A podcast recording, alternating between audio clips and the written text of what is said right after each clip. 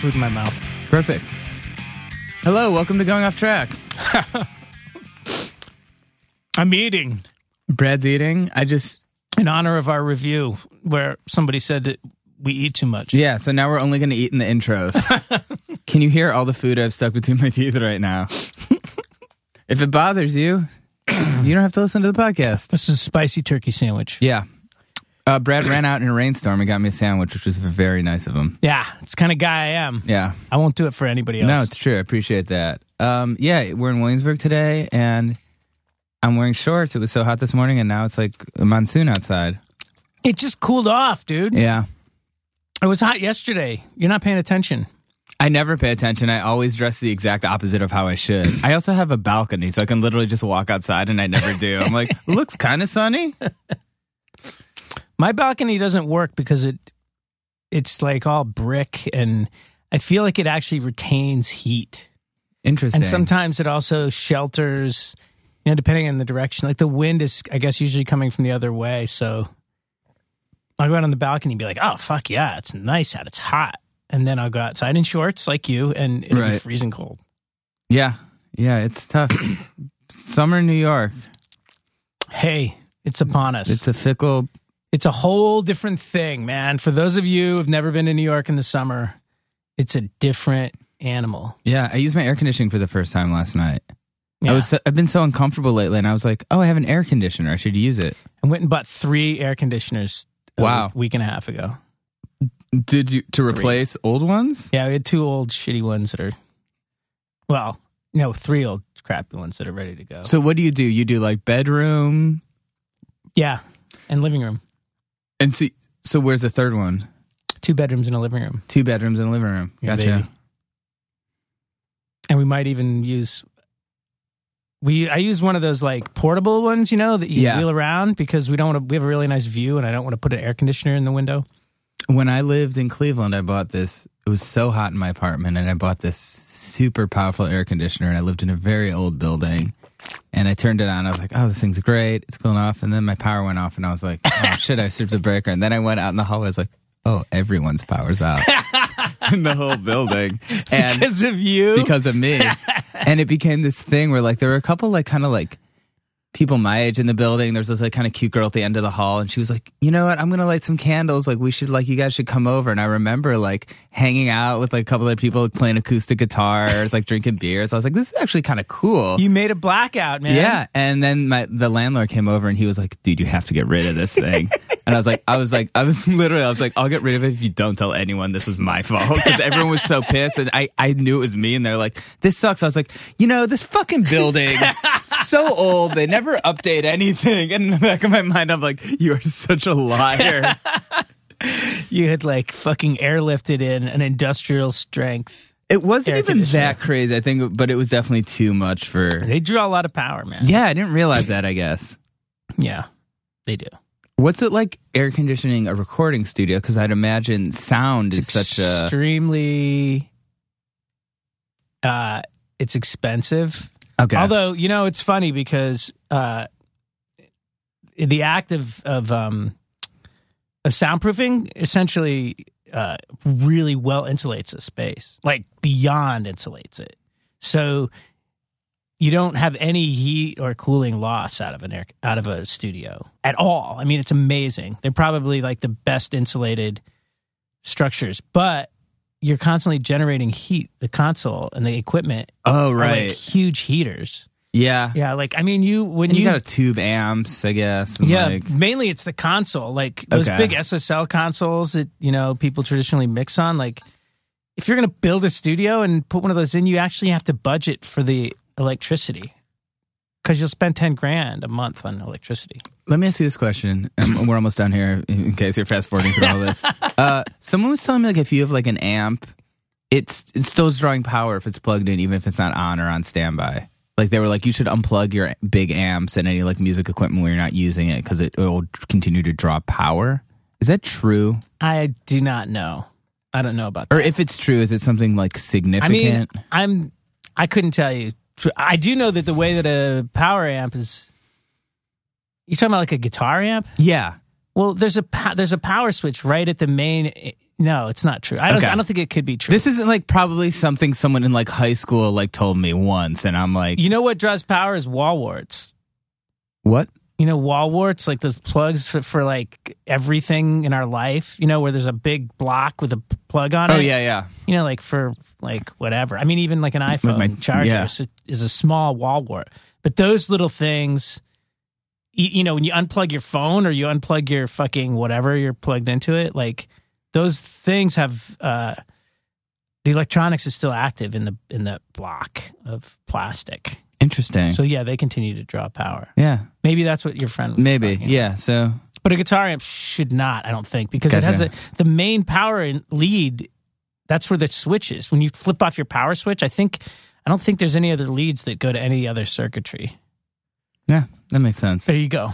All right, and that has been today's segment of talking, recording with Brad. Talking tech bullshit with Talking Brad. Tech with it. um, luckily for you, this that isn't the name of this podcast. it's called Going Off Track, and today we have an amazing guest, Anika Pyle. Um, you may know her um, from being in the now defunct but highly celebrated band Chumped for a long time.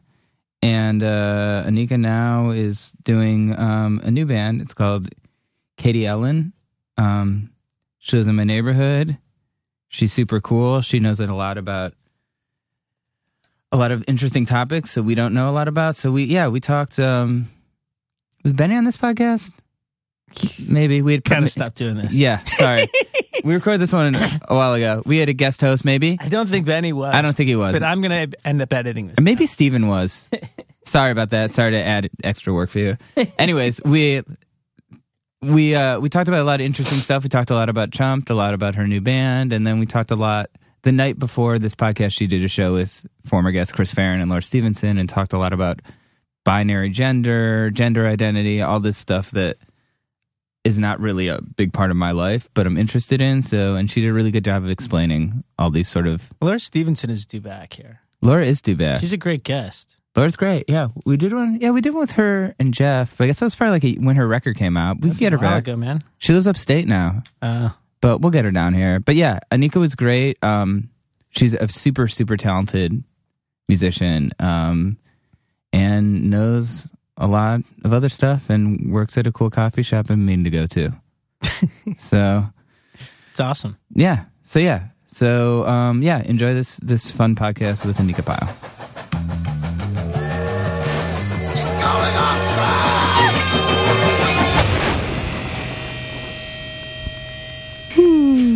So Anika, um, thank you for helping us troubleshoot the tech tech issues this morning. You're so welcome. Um, is that something you do on the side or not really? No, uh, absolutely not.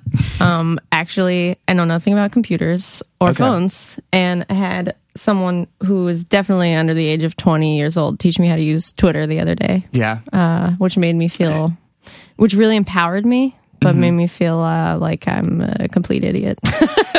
so I didn't know that you had to put the dot in front of the at Oh, if yeah. you're like starting the tweet with the at, or else no one's going to see it. When I first got Twitter, Sarah Lewitinn had it first, and I was tweeting at her like, "Can you see this?" Like I didn't understand, and she was like, "Yeah, everyone that follow," and I was like, Is, "Are we just texting?"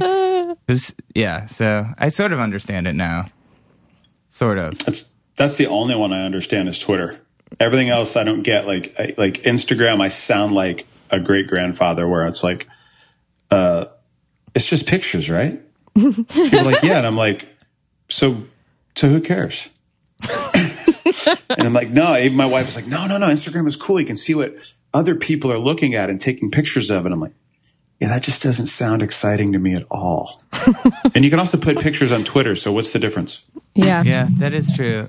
Anika, what's your social media presence like? Uh, well, it's funny that you say that because I was just thinking about how it's really just I don't know. I feel like if you're looking at my social media, you'd be like, "Who is this weirdo person?" who like I just yeah, I don't know how to do much of anything and but I just got into photo editing, which is Oh, yeah? nice. Yeah? like editing on my phone, which is cool. But my social media presence is like uh, I'm just like an old person, so Instagram I can do okay, actually. Twitter don't Really? understand it at all. Yeah. My Instagram's on lock. Well not I wouldn't right say pretty that. good. But it's pretty good. it's okay. I like take pictures of like flowers and um like trash on the street and stuff. But what makes your pictures of flowers and the trash on the street stand out against all the other pictures of flowers and trash on the street? Uh, I don't think they stand out at all. Okay. that's that's the- well played, Anika. well, that's the thing is like I uh you know, I don't really care that much. I actually like hate my phone, but I do sometimes take pictures and I'm like I'd like to share this with the two people who care out there on the internet somewhere Yeah. Why do you hate your phone? because it's like a constant distraction from reality. On the way here I was like I wish I was being more mindful, but I'm just listening to this song and I'm really into it. And then I like completely walked past Hope Street and I was like, wow, okay. That's a metaphor of my it? whole life. Uh, I've been really into this artist, Mykki Blanco. Okay. Um, the song is called She Gutta. Okay. Uh, Very important, um, like non binary, uh, like rap hip hop artist that I just got into like two days ago and I can't stop listening to it. Um. So I saw you. You played with Chris and Laura the other Mm-hmm. night. That was great. Steven, you missed an awesome show. Um. Yeah, Good job, I, Steven. all my life is missing awesome shows. Okay. But you were sort of talking about the non-binary stuff Mm-hmm. in between songs, and I was like, I think I'm on Anika's side with this, but I don't know what it is. But I feel like generally. But can you explain that maybe for people who are like me? Sure. yeah, I was talking about the like the hegemonic binary, the hegemonic gender binary essentially, which is like you there's two people have this perception that there's two genders. There's, you know, there's women and men, which is associated with your sex, male or female, and your sexual preference, which is your both your like outward. Basically okay let me back up. I wish i had my book so i could show you the picture but it's like women look like women so i think that we all have an idea of what a quote unquote woman looks like in our mind. We think that they are also female. So their like biology is they have specific set of sex organs. And then they also are presumed to, to be uh, like quote unquote heterosexual. So they have a sexual preference for a man which we can all picture what a man looks like. And that man is associated with a particular set of sex organs that are quote unquote male and they are also uh, you know oriented to have sexual preference towards a quote unquote woman. And the thing about the hegemonic binary is that it's been drilled into our brains so consistently that we adopt these ideas that are, you know, they're just categories that we've invented to understand people. Uh, but it's like so limiting because your idea of a woman is like expansive, you know, and your idea of a man is like should be expansive, but it's it's not. And like people don't adhere to those binaries as consistently as you think they would. So like a lot of people who are like, yeah, that's a woman, looks like a woman, definitely has female sex organs and is into men, like that you know nothing about that person, like other than what the visual cues are telling you that they look like, and those are backed by assumptions about what kind of person that they are. So what I was talking about at the show was deconstructing the binary in your brain. So it's like, I think a problem that we're facing right now um, is people are challenging, you know, it's not a problem. I think it's like amazing, but a lot of people approach this as like a social issue. It's like people challenge the binary. So, like, you don't know how to categorize someone. Someone doesn't use a pronoun that you're used to. Someone doesn't identify as a woman but looks like a woman and like does things that you think a woman should do or you know someone otherwise is like a very you know normative looking and behaving um you know man but they do a bunch of other things that fall outside of the binary's assumption of what a man does either you know who they fuck or what they how they cut their hair even or you know like what they choose to do with their time how feminine they are. Um and so i think like challenging everyone to understand how non-binary they probably are in many ways uh will allow people to be more understanding and accepting of like things outside of this like hegemonic rule of man, woman, male, female, uh, heterosexual. Um, yeah, like everyone is so much more queer than they think they are. Uh, I think. And if you could just like open yourself right. to that, we would all be like a little bit more, we would be better for it. Interesting. Yeah, I didn't never have heard any of that stuff. I read a book that um, was it's like an academic book, but it was very readable and digestible. It was called "Feminism is Queer," and it was um, just like a brief overview of the intersectionality of feminist and queer theory, and it did the best explanation of the gender binary that I've ever read. It was really helpful. Well, it's been, I'm, and I'm not gonna like pretend I know anything about feminism. So just as a caveat. um, but it, it's Except like, you do. well, I mean, I mean, maybe I do, but like, I'm not. I, I don't know. Do know. you think women should be treated the same, make as much money as a man for the same job, uh, among other things? sure. Then you're a feminist. Boom, Okay. done.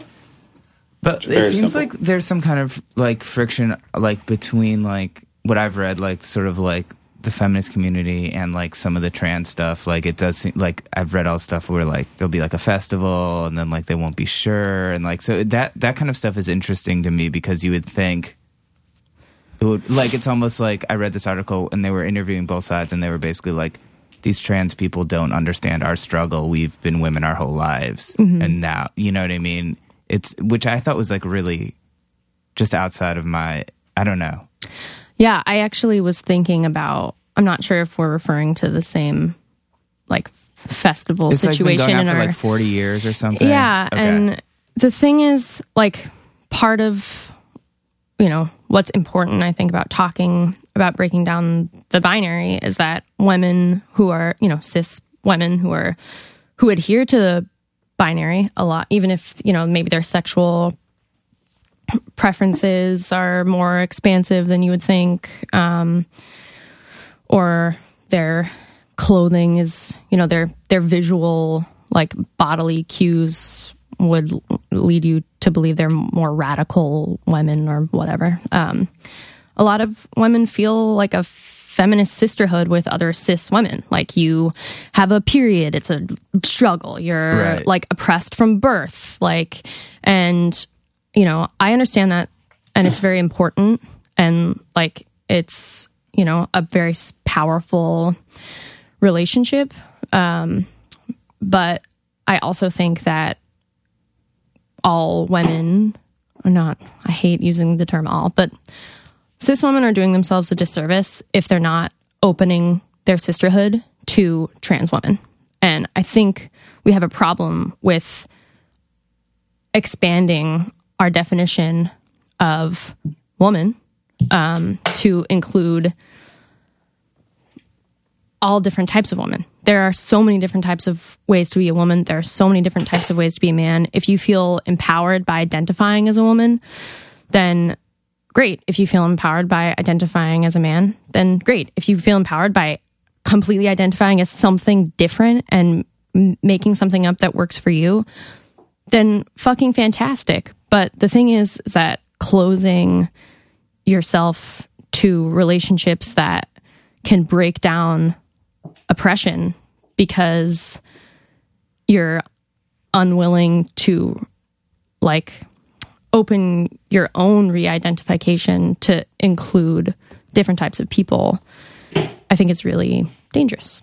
Um, Where does the binary thing end with, say, like uh, the Rachel Dolezal, like race identification or um, even uh, deaf people. Um my brother's hearing impaired, um, and but he can hear, and so he was never accepted into like the deaf community or deaf schools um, because they identify as a race. Now I have another friend who's very big in the deaf community, and his both his parents were deaf, so he grew up signing, and he said it's a really big discrepancy if if someone gets say a cochlear implant so that they can hear, Yeah.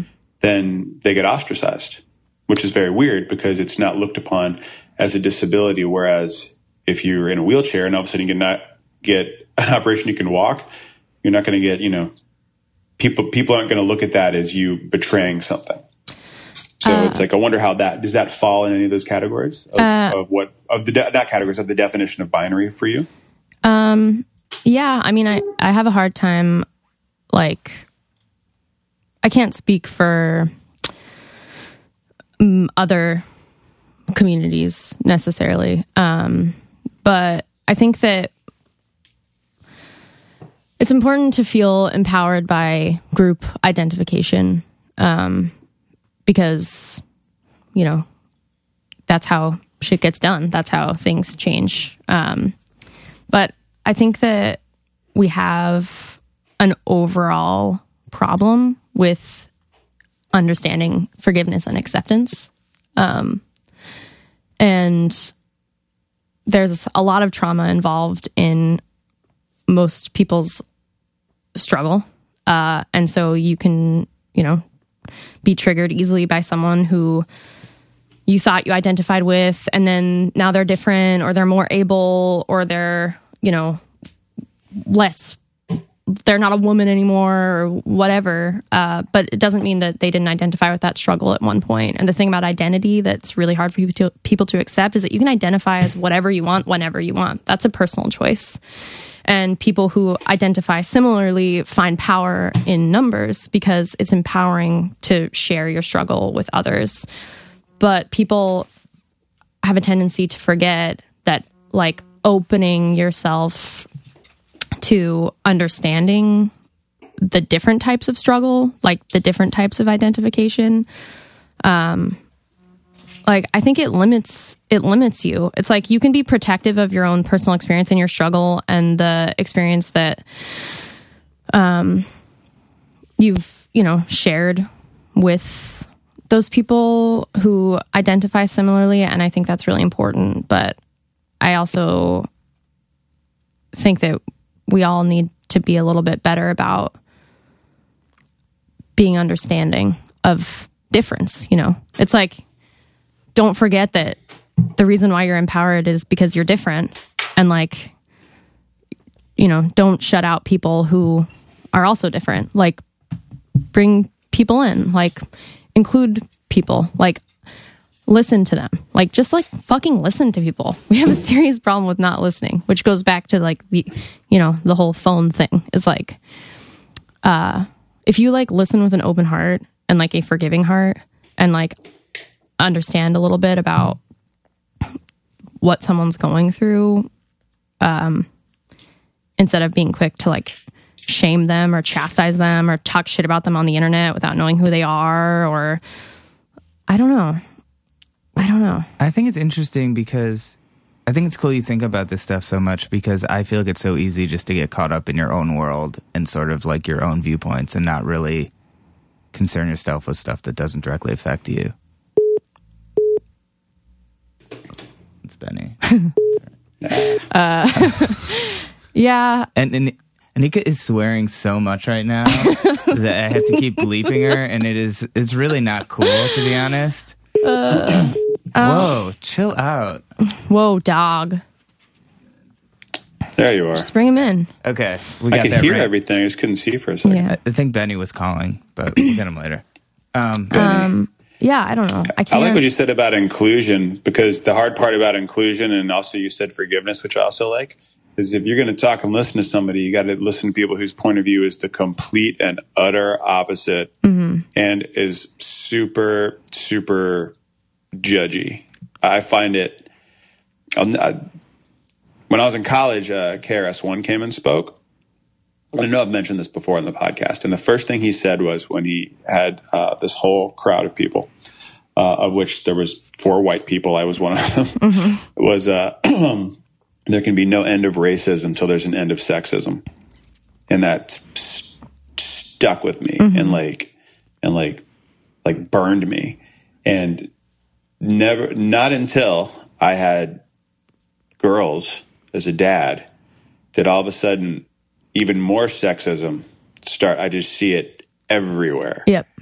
And uh, to the point where I went up to the manager at a Toys R Us and like, why aren't the tools in the girls section too? Hell yeah. And they went, they said, uh, poor people who work there. And I said, but the doctor stuff is in the girls section. I'll give you that one. and then the other day we were out buying uh, cupcakes for their birthday, and um, they wanted they they had um, a place we were at the grocery store had cupcakes with different like superhero rings in them, Batman and Superman. And uh, I was so proud of them. They both went, "Where's Wonder Woman and Supergirl?" Hell yeah. And the ladies were like, "Uh." and then we were at some store that had all these Star Wars pillows and pillows, Star Wars pillows. And one of my girls went, uh, "I'm going to go see the Princess Leia one," and they didn't have one. oh no. Yeah. You know what I'm saying? So it's like it's so it's so weird. It's like you're exactly right. And I hate saying it, but you're born a woman. The deck is stacked, and it sucks because I have yet in my life met a guy smarter or more intuitive than a, than a, than a woman ever. And I mean that in all seriousness, not placating, not anything. It's uh, most guys I know are dummies and self-admittedly, and most women I know are very smart. And there's always that, you know, yeah, there's there is the um, predication towards emotion, but you know, some of that's biology, and I don't mean that in any kind of uh, disrespectful way. I have nieces who are just hitting 13 and 14. And there is a there is a crazy change which is fascinating and also horrifying because I have twin girls. you know? Yeah. But it's it's it's it saddens me and I get I get very nervous about like you know, and, and my wife and I are very open. We're like, you know, they're they're very into being a mom now. That's their that's what they both want to be as moms. Mm-hmm. And and they're twins. And one of them's like, I'm gonna have a girl. And the other one's like, I don't want to have a baby. Why do I want to have a baby? And I'm like, Yeah, right on. You don't have to do that. Yeah, that's weird. Do whatever you want. before we start talking about like Green Day or something, I had like one more question uh, about this stuff because I would be interested in getting your take. So I feel like we probably have a lot of the same ideas, but I do think like what Steven's saying about like being open to other ideas and that kind of stuff, that seems in some ways to sort of be at odds with like, I do feel like a lot of these super or progressive college campuses and stuff like are sort of not open. Like I feel like whenever there's someone like not all the time, but it seems like a lot of times when someone they don't agree with comes, they like protest it or try to get them banned or like try to interrupt. And to me, like that that part of it, I just can't sort of get behind. Like it does seem like a little bit. You don't want to sort of hear anything that doesn't exactly agree with your point of view, which I think it's always good to know other people's points of view. I guess. Yeah, I mean it's hard to I mean that's what mm. freedom of speech is about, you know what I mean? Totally. Um and it's hard to watch someone who disseminates very hateful ideas have a platform. Right. well, there are, ru- there are rules about freedom of speech that people forget.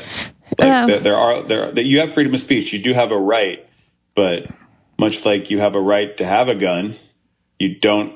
In a lot of places, have a right to shoot somebody. So there's there's there's laws in place for that. You Right. know, and it's it's weird to say, but it's the truth. So you can't just you can't race bait or incite Yeah. and, Well- and Yeah, I'm- then say freedom yeah, of I'm not talking about having like white supremacists or something. Like, Yeah. Oh, I mean, I think you are, Jonah, and I think it's time for you to come clean. No, I think it's important to like that is a very different scale from um you know shutting someone out of a conversation because you don't think that they identify with your values or they um you know aren't are insensitive and so therefore you don't want to even entertain a conversation with them because you don't feel like your entire life has to be a learning opportunity for someone. Um, I think it's important for people to express their ideas. And then I think it is equally, if not more important, for people to retain the right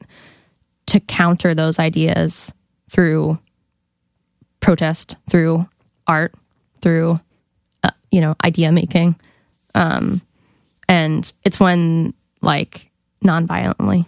Sorry, not not an advocate for violence, but like you know, it's okay for people to speak their mind, and it's okay for people to speak their mind with a completely opposite opinion. I think the problem is that everyone needs to listen a little bit more and Yeah. like and um it's hard to be understanding when like you just can't fucking understand why someone would think the way that they think Totally. um, but it's important to like open yourself and remain kind i think um, and sometimes it's hard like i don't mean like oh baby you like hate anyone who is not like you like that's so sad like let's hold hands and talk about it but be Right. like why do you think that here's what i think like come come into my space so you can learn something if you're gonna make a fucking mockery of it you know like i think about this all the time at shows it's like learn to be, learn to like be respectful. If you're to be disrespectful, like I'm to ask you to leave.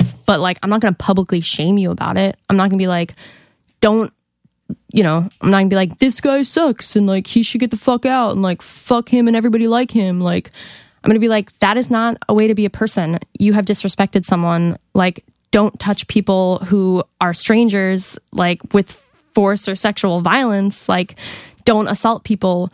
Remove yourself and like take a refund on the way out, you know? Has, like it, has that happened at your shows before? Because I would think uh like a Chumped and Anika show would be pretty like people with similar values to you. Not for the most part, but Yeah, I mean, you'd you'd think you'd think that, but like people, you know, not a being a good person is not common sense, you know. right, right. And that when we played Austin, uh, Chumped played Austin with Jeff Rosenstock last about a year ago now. Um, there was a person who was, you know, essentially assaulted in the front row during the show. I had no idea. No one at the show, no one playing had any idea that it happened. If it had, we would have obviously addressed it immediately. Like, um, but through the internet, we found out later, and then, um, you know, responsibly reached out to this like all appropriate parties and made a statement about being a fucking human being at in a public space. It's like you don't touch people. Like I mean, you go to a show, you expect to be in close quarters with someone. You don't put your hands anywhere on them intimately or forcefully. Like ever. You don't do that. You don't do that on the subway, you don't do that on the street. You don't do that with like a sexual partner unless you know that they're comfortable with it or that or that they can communicate that they don't want it. Um and we take a lot of liberties on like physical uh, intimacy. And that was just so incredibly inappropriate. And I feel like no matter what kind of show I play, I feel like you have to open it with a statement about like personal space. Like, don't touch people's bodies. They teach you that in Montessori school. I don't know where your kids go to school, but they like, you know, you like have to ask a kid if you can give them a hug. You have to ask a kid if they want like their hand to be held when you well maybe not when you cross the street but like you should ask and they're not you don't you're not taught to like consent to anyone touching you when you're a kid because when you're a kid people just like pick you up and hug you and like toss you around and it's like tickle you it's like uh-huh. i don't want you to touch me like how am i It's supposed to learn deal. The what's kid comfortable says, "Stop tickling me." You stop. That's, Yeah. that's how it's got to be. yeah Consent, um, consent is a hard thing to teach. Mm-hmm. You know, because you don't have rights as a child, and that's the fact. That's why there's 18, and you you do not. I was a teacher. There are no rights as a child. Um, people take care of you, have to help you do things. Um, there's a responsibility of, a, of an adult, and that is really hard. That's why there's a big push with teaching children is empathy yeah and it has been for a number of years now. Preschool's changed, and it's actually very cool. Um, so empathy is kind of a big deal. But I have a question, Nika. Where are you from? i'm from colorado Right on. What part? Monument. It's like a Monument. right outside of Colorado Springs. Okay. Yeah. God fearing town. Yeah, yeah, that'll do it. Mm-hmm. Yeah, it's always good when they fear God. You know what I mean? Sinners in the hands of fear Him. Yeah, Yeah. I'd fear it too. Shit. I love living my life in fear. That's how I want to live. Yeah, it's Yeah, it's good. great. It's good. Anytime I get like an email, I'm like, this is bad news. Yeah. Like, it's like, why do I do this? It's the best thing ever that could happen to me. And when did you when did you make your way to the East Coast? I moved here. I moved to New York City in 2007, August of 2007. Wow, Right that's, on. I Did moved you- here in did- 2007 too. Hell yeah. Just a dream in a suitcase, right? Pink suitcase and a dream. Did you uh, did you did you did you attend higher learning schools after Montessori or? I did. I went to NYU. oh yes, Yeah. So I'm full ride, right? Uh, no like three quarters of a ride, but I really had to beg them to do it. Um, they yeah. I the thing that they don't tell you when you're 17 is uh, that when you assume complete financial responsibility for your higher education, that means that if you can't pay someone your sophomore year, you don't get to go back to school. Um, so yeah, I like had to re- I had to basically write a letter to everyone I knew at NYU and be like, I can't afford this. It's actually ridiculous that you think anyone could afford this. It's insane how much that school costs. Yeah. I know a lot of people have gone through there. It's yeah, I just I you know, grew up not I didn't apply to any schools at home. I really wanted to go to NYU, but like didn't want to um I don't know. I came from a poor family. Like wanted to escape the cycle of poverty. Understood that getting a higher education was the best way to do that. Didn't want to settle for something that I didn't want, which meant that I showed up in New York City $200,000 in debt. um, so it was like I escaped the cycle of poverty only to be back in the cycle of poverty. um, but I don't like, you know, even though it took a lot of work to like get scholarships, to like beg the dean to get me more scholarships, to like, you know, get a bunch of grants. So like the last two years, two and a half years of my school were funded. Um, but you know, I'm sitting on thousands and thousands of dollars of debt right now. That is like It's awful. I'm sorry. that's okay. It's just like a reality, which it shouldn't be. But That, that's what I'm saying. I'm sorry. It's a reality for, Yeah. for anybody. Yeah. And um, what'd you study? I studied metropolitan studies and food studies. So it was basically like an interdisciplinary social sciences degree about like food culture and the city. Cool. Yeah. I had no idea. decided Of course, like that band. existed. I like it. I didn't either. Then you decided to start a punk band to get rich. Yeah. Smart. Yeah. I was like, this is just not, I just gotta. You should try doing a free podcast. Dude, Also it's a great way to break even in life. Trust me. Word. I'm about that. Um, and uh, so what did you did you have any like cool dorms you lived at here? Because I had some friends who went to NYU, lived in these like like on Union Square, like all these amazing places. Yeah, I lived, I went straight to 4th and 14th, and that was the first place I lived in New York, Okay. oh shit! Nice. um which was crazy to me because now thinking about living in Union Square, it's like, who lives there? totally, totally. God, it's so expensive there. yeah. And then I lived in uh, the West Village in a dorm for a little while. okay. Oh, really? What street? Greenwich, at the And- Greenwich Hotel. Sounds fancy. what? Greenwich and I don't know. It was like a block from I can't remember. I think it was Greenwich Street, not Greenwich Avenue, because there's an avenue, right? Yeah. Um, But it was like two blocks from the river, which was re- very cool. But I lived with like I think there was one, two, three, four, five, six. There was eight girls in one apartment. There's three bedrooms, so I had two other people in my room, and my I looked out onto a brick wall. So there was like no natural light in the apartment at all.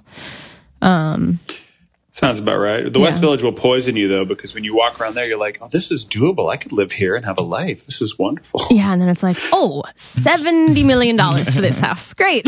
Oh, it's insane for this one bedroom apartment where the floor is uneven. yeah, that's crazy. Thanks. Um, and then, so you also work at a coffee shop. We've talked about this. Mm-hmm.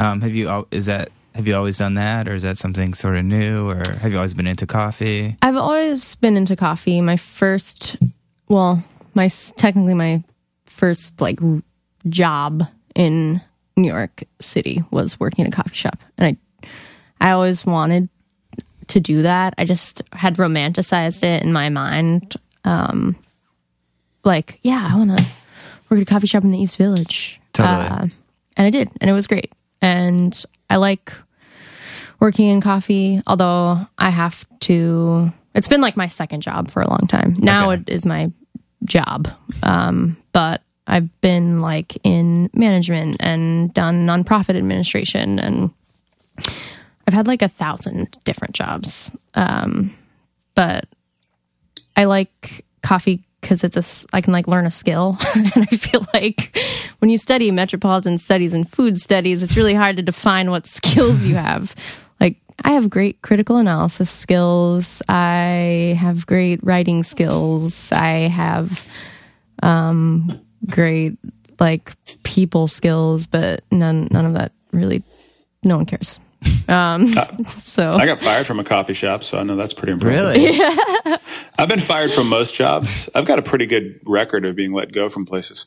Well, I didn't really get fired, but they weren't so sad to see me leave. Um, Trish, like my wife, quotes this story a lot because there's a it was a coffee bean and tea leaf in California, and someone said, "Can you just fill up that that French roast bin?" And I did, and it wasn't until after I did that that I saw that I filled it up with all espresso beans, oh no, and so I I just didn't tell anybody. oh no. And sometimes I look back and think, I really affected a lot of people's days.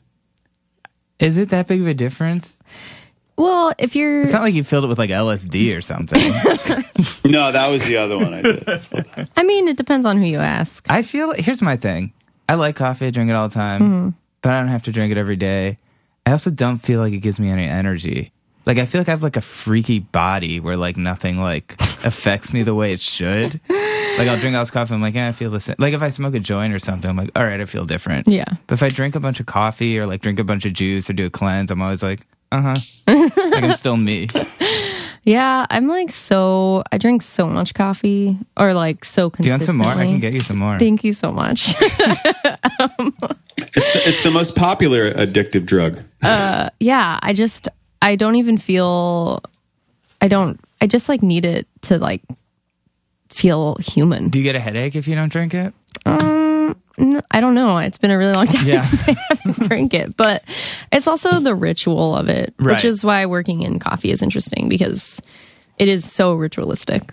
Like people get the same thing every day. It's part of their process, you know, and it's interesting the way that uh, people like rely upon it or like plan their day around it or that or that it really does affect you. Like if you are used to getting the same french roast at a coffee shop like every day 365 days a year and then all of a sudden you're like what the fuck is this? Because it because it's like espresso instead of french roast then Do you ever just yell addict across the counter at anybody just to see how they'd react? Or, no because you know we i'm i'm part of that community you know so i understand do you how do you feel about like this like I, I like them asking about all these topics I know nothing about, but um, it seems like there's like a trend now for kind of like super fancy, kind of high end, like five dollar like pour over. Like, do you think that stuff is cool, or do you think it's like getting a little out of control, or uh what's your official stance? my it's complicated um because i think i don't like the co-optation of such a like accessible and you know proletarian beverage by the grotesque um like intricacies of like taste. uh Why do you hate Ethiopia? I I love Ethiopia.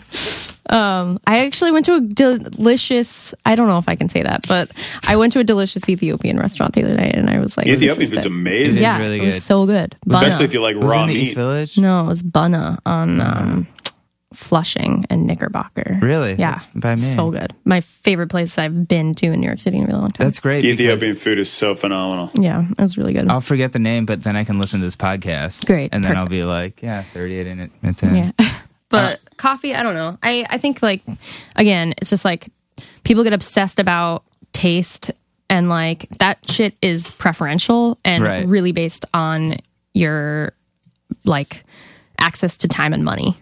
Um and this is like essentially what I studied in Okay. school was uh and then I got a grant to like buy a bunch of coffee, which was great. But nice. um, yeah, I, it's like some people like Dunkin' Donuts. Some people like a $5 pour over. One is not better than the other. Like you can, there are like objective, you know, quote unquote, like objective reasonings that one could be better than the other. Like Dunkin' Donuts is a massive corporation. Like they don't take care of their employees. They don't give a shit about the quality of the beans. They don't source from like farms that are uh, you know, like selling product at a price where they're going to be able to survive. they don't bake their donuts on premises. They don't either. bake their donuts on premises. You know, like you can. and neither does Krispy Kreme, except for the icing ones. I've looked into this. there you go. That's a reason. Whereas, like you know, the fancy coffee shop that's like a five dollar pour over and like a ten dollar croissant that they like bake right there for you, like you know, every day. Um, that's fair trade. They like can you know source the farm. Um, like someone might say that one is better than the other, but uh, that's that's all based on like your experience and Right. i don't like the sort of like pretension of the coffee industry um, because i think that people should again be a little bit more forgiving accepting and understanding of people's preferences and also their position like not everyone can afford to buy your good cup of coffee and their cup of coffee is good and even if they buy your good cup of coffee they're still going to put milk and sugar in it because that's how they like to drink it and Right. that doesn't make them a bad person it just makes them different It's pretty um, fascinating to see an industry that's happened in our lifetimes because mm-hmm. it was even up in the 80s. The quote was, uh, you know, that and a dime will get you a cup of coffee. Because Yeah. coffee was the cheapest thing ever. And then proliferation, it has become uh, almost elitist in some ways. And then it went right back down to, well, everybody can go to Starbucks, but you're still paying a lot more money, which fascinates me. yeah it's really interesting like the science of coffee um Yeah. the you know i mean i was a person who was like i don't want to have anything to do with science. Like i'm never going to use science in my job. I want a job that i don't have science. I want the humanities. And then all of a sudden i'm like using a machine reader that reads like you know extraction percentages to like make a cup of coffee. And i'm like where am i? Why am i doing this? And but it's it is really interesting the way that the scientific method is applied in like very serious coffee industry situations. It's like you approach the espresso, like, how am I going to make this good? And then it's like, well, what's good? I guess like these parameters are good. And then you can change these four variables and you know you want to get this particular percentage yield and it's like that stuff is interesting and it's also just fine to like go to mcdonald's and like buy a dollar cup of coffee like when you have nothing else and you're in the middle of the country on tour and you are like thirsty for coffee you know like Yeah. What do you think of the Keurigs? yeah. I think it's like, I mean, it's just wasteful. Yeah. You know, it's so much plastic. That is that. Yeah, it's a big deal. That's the biggest thing for me is like you're constantly, I don't like being tethered to anything that's disposable. It's like you buy a French press, you don't ever have to buy a filter for it. It's Right. like, um, you know, even if you use like a, like a Mr. I have a Mr. Coffee too, and I have a like a reusable Yeah, yeah, same filter. here. I don't like Keurig because it's like I don't really like the coffee that it makes most of the time. but I'm not going to complain if it's the only thing around. Um, but it's just like so much material that like is just going into a trash heap. I don't like that about it. we toured with a band, this band Silver Snakes in the West Coast, and they were like the biggest beer and coffee snobs I've ever met. Like we'd be late to shows because they'd be like, "We have to stop at this one place," and they would only. I mean, like I guess there's like with espresso, you're supposed to drink it like fa- like at when it's at a certain temperature or something. I don't know. And then I remember we were late for a show and we were near Starbucks, and I was like. Do you guys just want to get espresso there? And they were like, "Are you fucking kidding?" Like they couldn't believe it. Like they were like, "I can't believe you suggest." I was like, "Sorry." Like it's really funny how like I don't know, just like punks or like dudes in bands and stuff can get so like in, like into that stuff and like don't really think they're being pretentious. I'm like, are you guys serious? And like, yeah. Yeah, it's a strange thing. It's really it's funny how how like beer and coffee has become a lot more like wine, but people who are into beer and coffee like tend to shun a lot of things that totally. you know the wine industry promotes, but like it's the same kind of pretension. feel like I like all those things, but I don't have that. Like, I can't really tell that much of a difference. Like, if it's good, it's just fine. Like, Mm-hmm. I feel like people are like, "Do you taste this?" Like vanilla and like oak or whatever. I'm like, no, I don't. Can you taste that stuff? Yeah. Well, I mean, you you have to like develop a palate for that. Yeah. Which again means that, you know, to taste oak or to taste kiwi or like starfruit, you have to have tasted starfruit and kiwi. Like a lot of people don't have access to those things. Right. That's true. Um, You know, or like they they haven't they don't know what like bourbon vanilla beans are because they're not reading about it in like every specialty food magazine and they can't buy it at their local grocery store. So it's like, yeah, to be able to have an expansive palate, you have to have a myriad of experiences that require access to a money to buy those things or purchase those experiences or time. Uh, so you can sit around all day and like taste stuff and talk about what it tastes like. And to have a bunch of time, you have to have a bunch of money anyway. So Uh, Steve, I don't know if you can see this. Anika's eating a starfruit and kiwi sandwich right now. it looks delicious. Did she make it on Chopped? I don't know. My sister was recently on The Chew. Have you seen that show? uh, my grandma yeah. loves the chew. Really? Yeah. Yeah. Vanessa was on it like last week, and she couldn't believe how they could stir stuff and talk at the same time. and she kept talking about. She was like, "How do you guys? This is amazing, right?" And they're like, "I guess this is our job." It was really funny. That's funny. Yeah. Like do you watch that. any of those cooking like shows or anything? I used to when I was um Sorry, I know I'm asking all like the real hard hitting questions. No, right it's now. okay. I used to when I was younger. It's like how I got people like talk shit about Rachael Ray, but I like learned most things about cooking like or preparing a meal that is good for me from watching Rachael Ray. Um, You're a big Tra- Paula, the trash, Paula Deen the fan trash as well, bill's a big deal. Uh, I don't know. um I don't I yeah, I used to watch a lot of that stuff, but I don't have like the time or patience for it really Yeah. anymore. Sometimes I watch Anthony Bourdain yeah. because it's interesting to see him go different places and I think it's very tasteful. Anthony Bourdain is a device divisive derisive is that a word? D- divisive. He's both. divisive? Both. yeah. Anthony Bourdain is a character, uh, but I really like Parts Unknown, and I also really liked No Reservations a lot.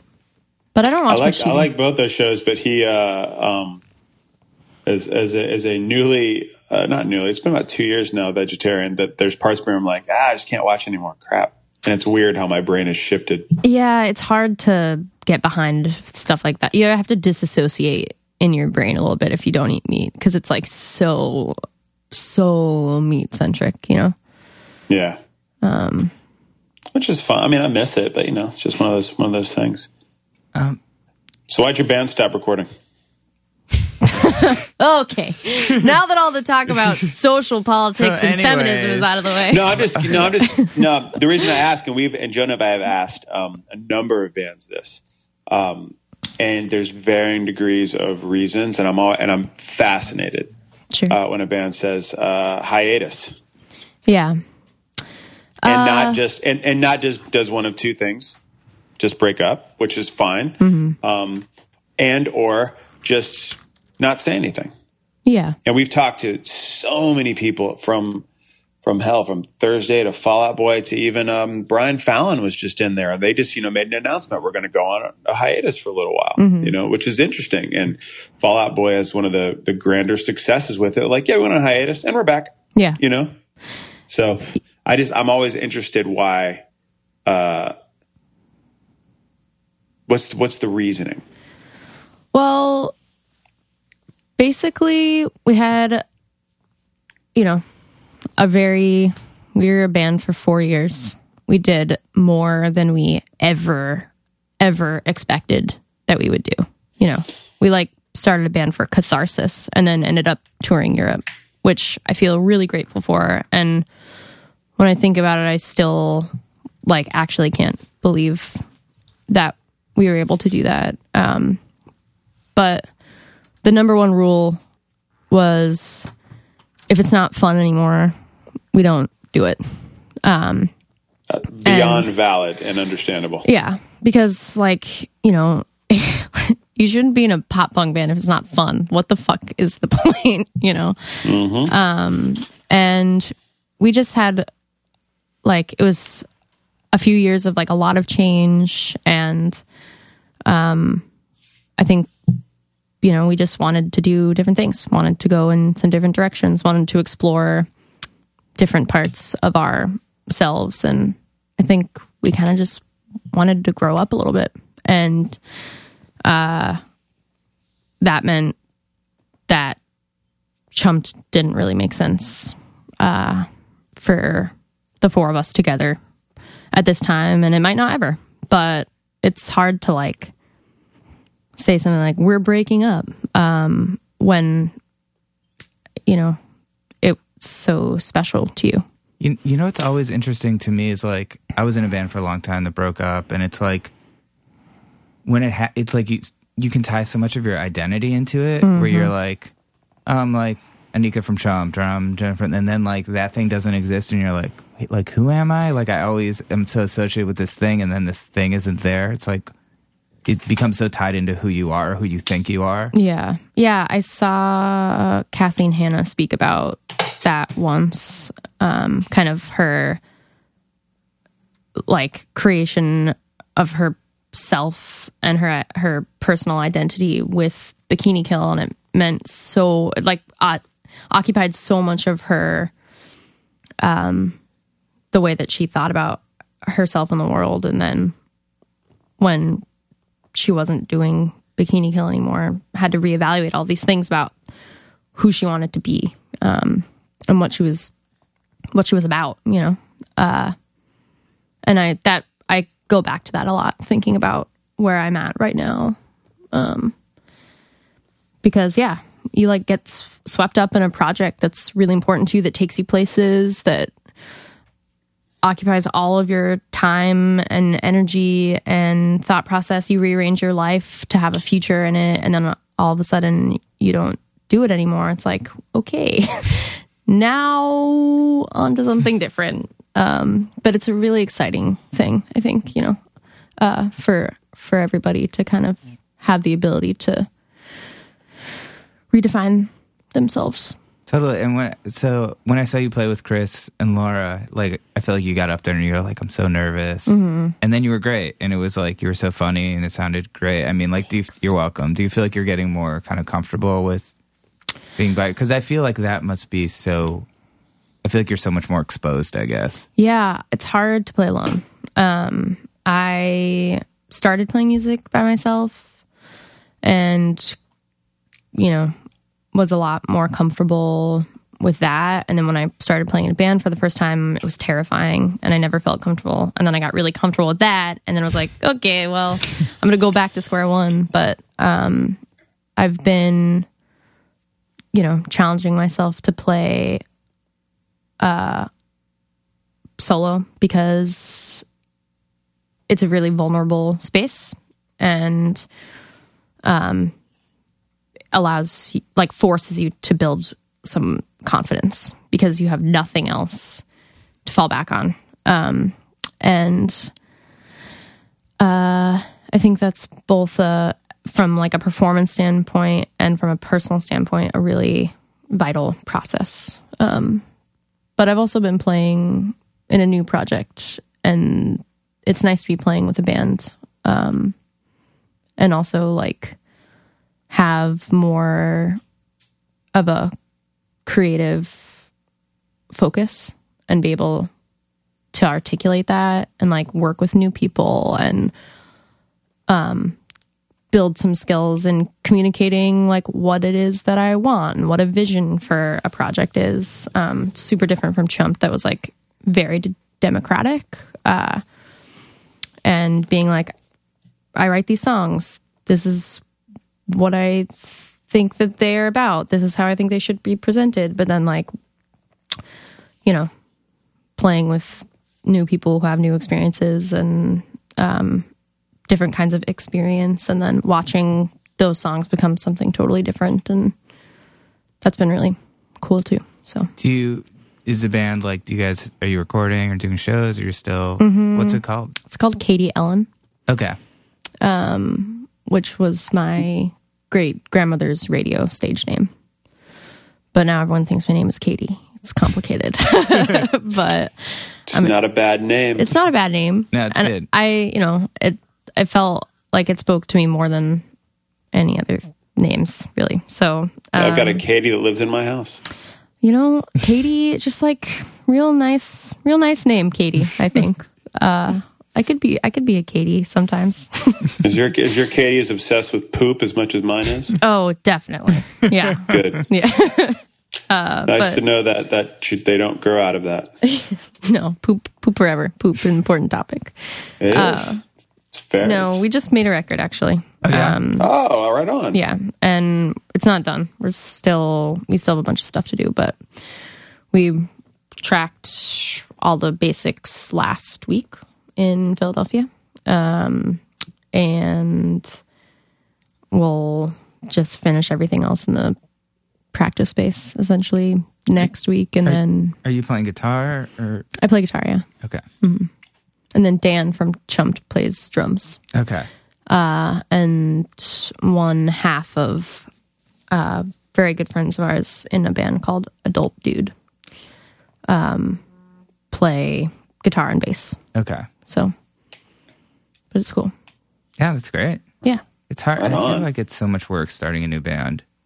It's really hard, but it's Yeah. like been the most important thing that I've ever done. Like Yeah. that and like working out songs, playing alone. Um, they're like a, you know, very, it's a symbiotic process, but it's, it's really freeing, I think, um, to be like, I have this new, I have a completely new opportunity to do something different and to like experiment. And, uh, it's hard doing that like in the wake of another project um which is something that i think i'll continue to struggle with uh but i don't care it's like you can still like Yeah. Chumped and you can not like this and it doesn't matter to me you know Yeah, you're gonna have to deal with those idiots in the crowd who yell "kiss the bottle." yeah They're always there, and they always think they're the coolest one. i went i saw father john misty last week which was incredible I love him. I didn't even know he played here last week. he played philly okay, gotcha. um, but it was like so moving and so inspiring. But this guy would not stop yelling Prince. Like every time there was a lull in instrumentation, he just kept yelling Prince. And I was like, what is the point of this? Like, I don't understand.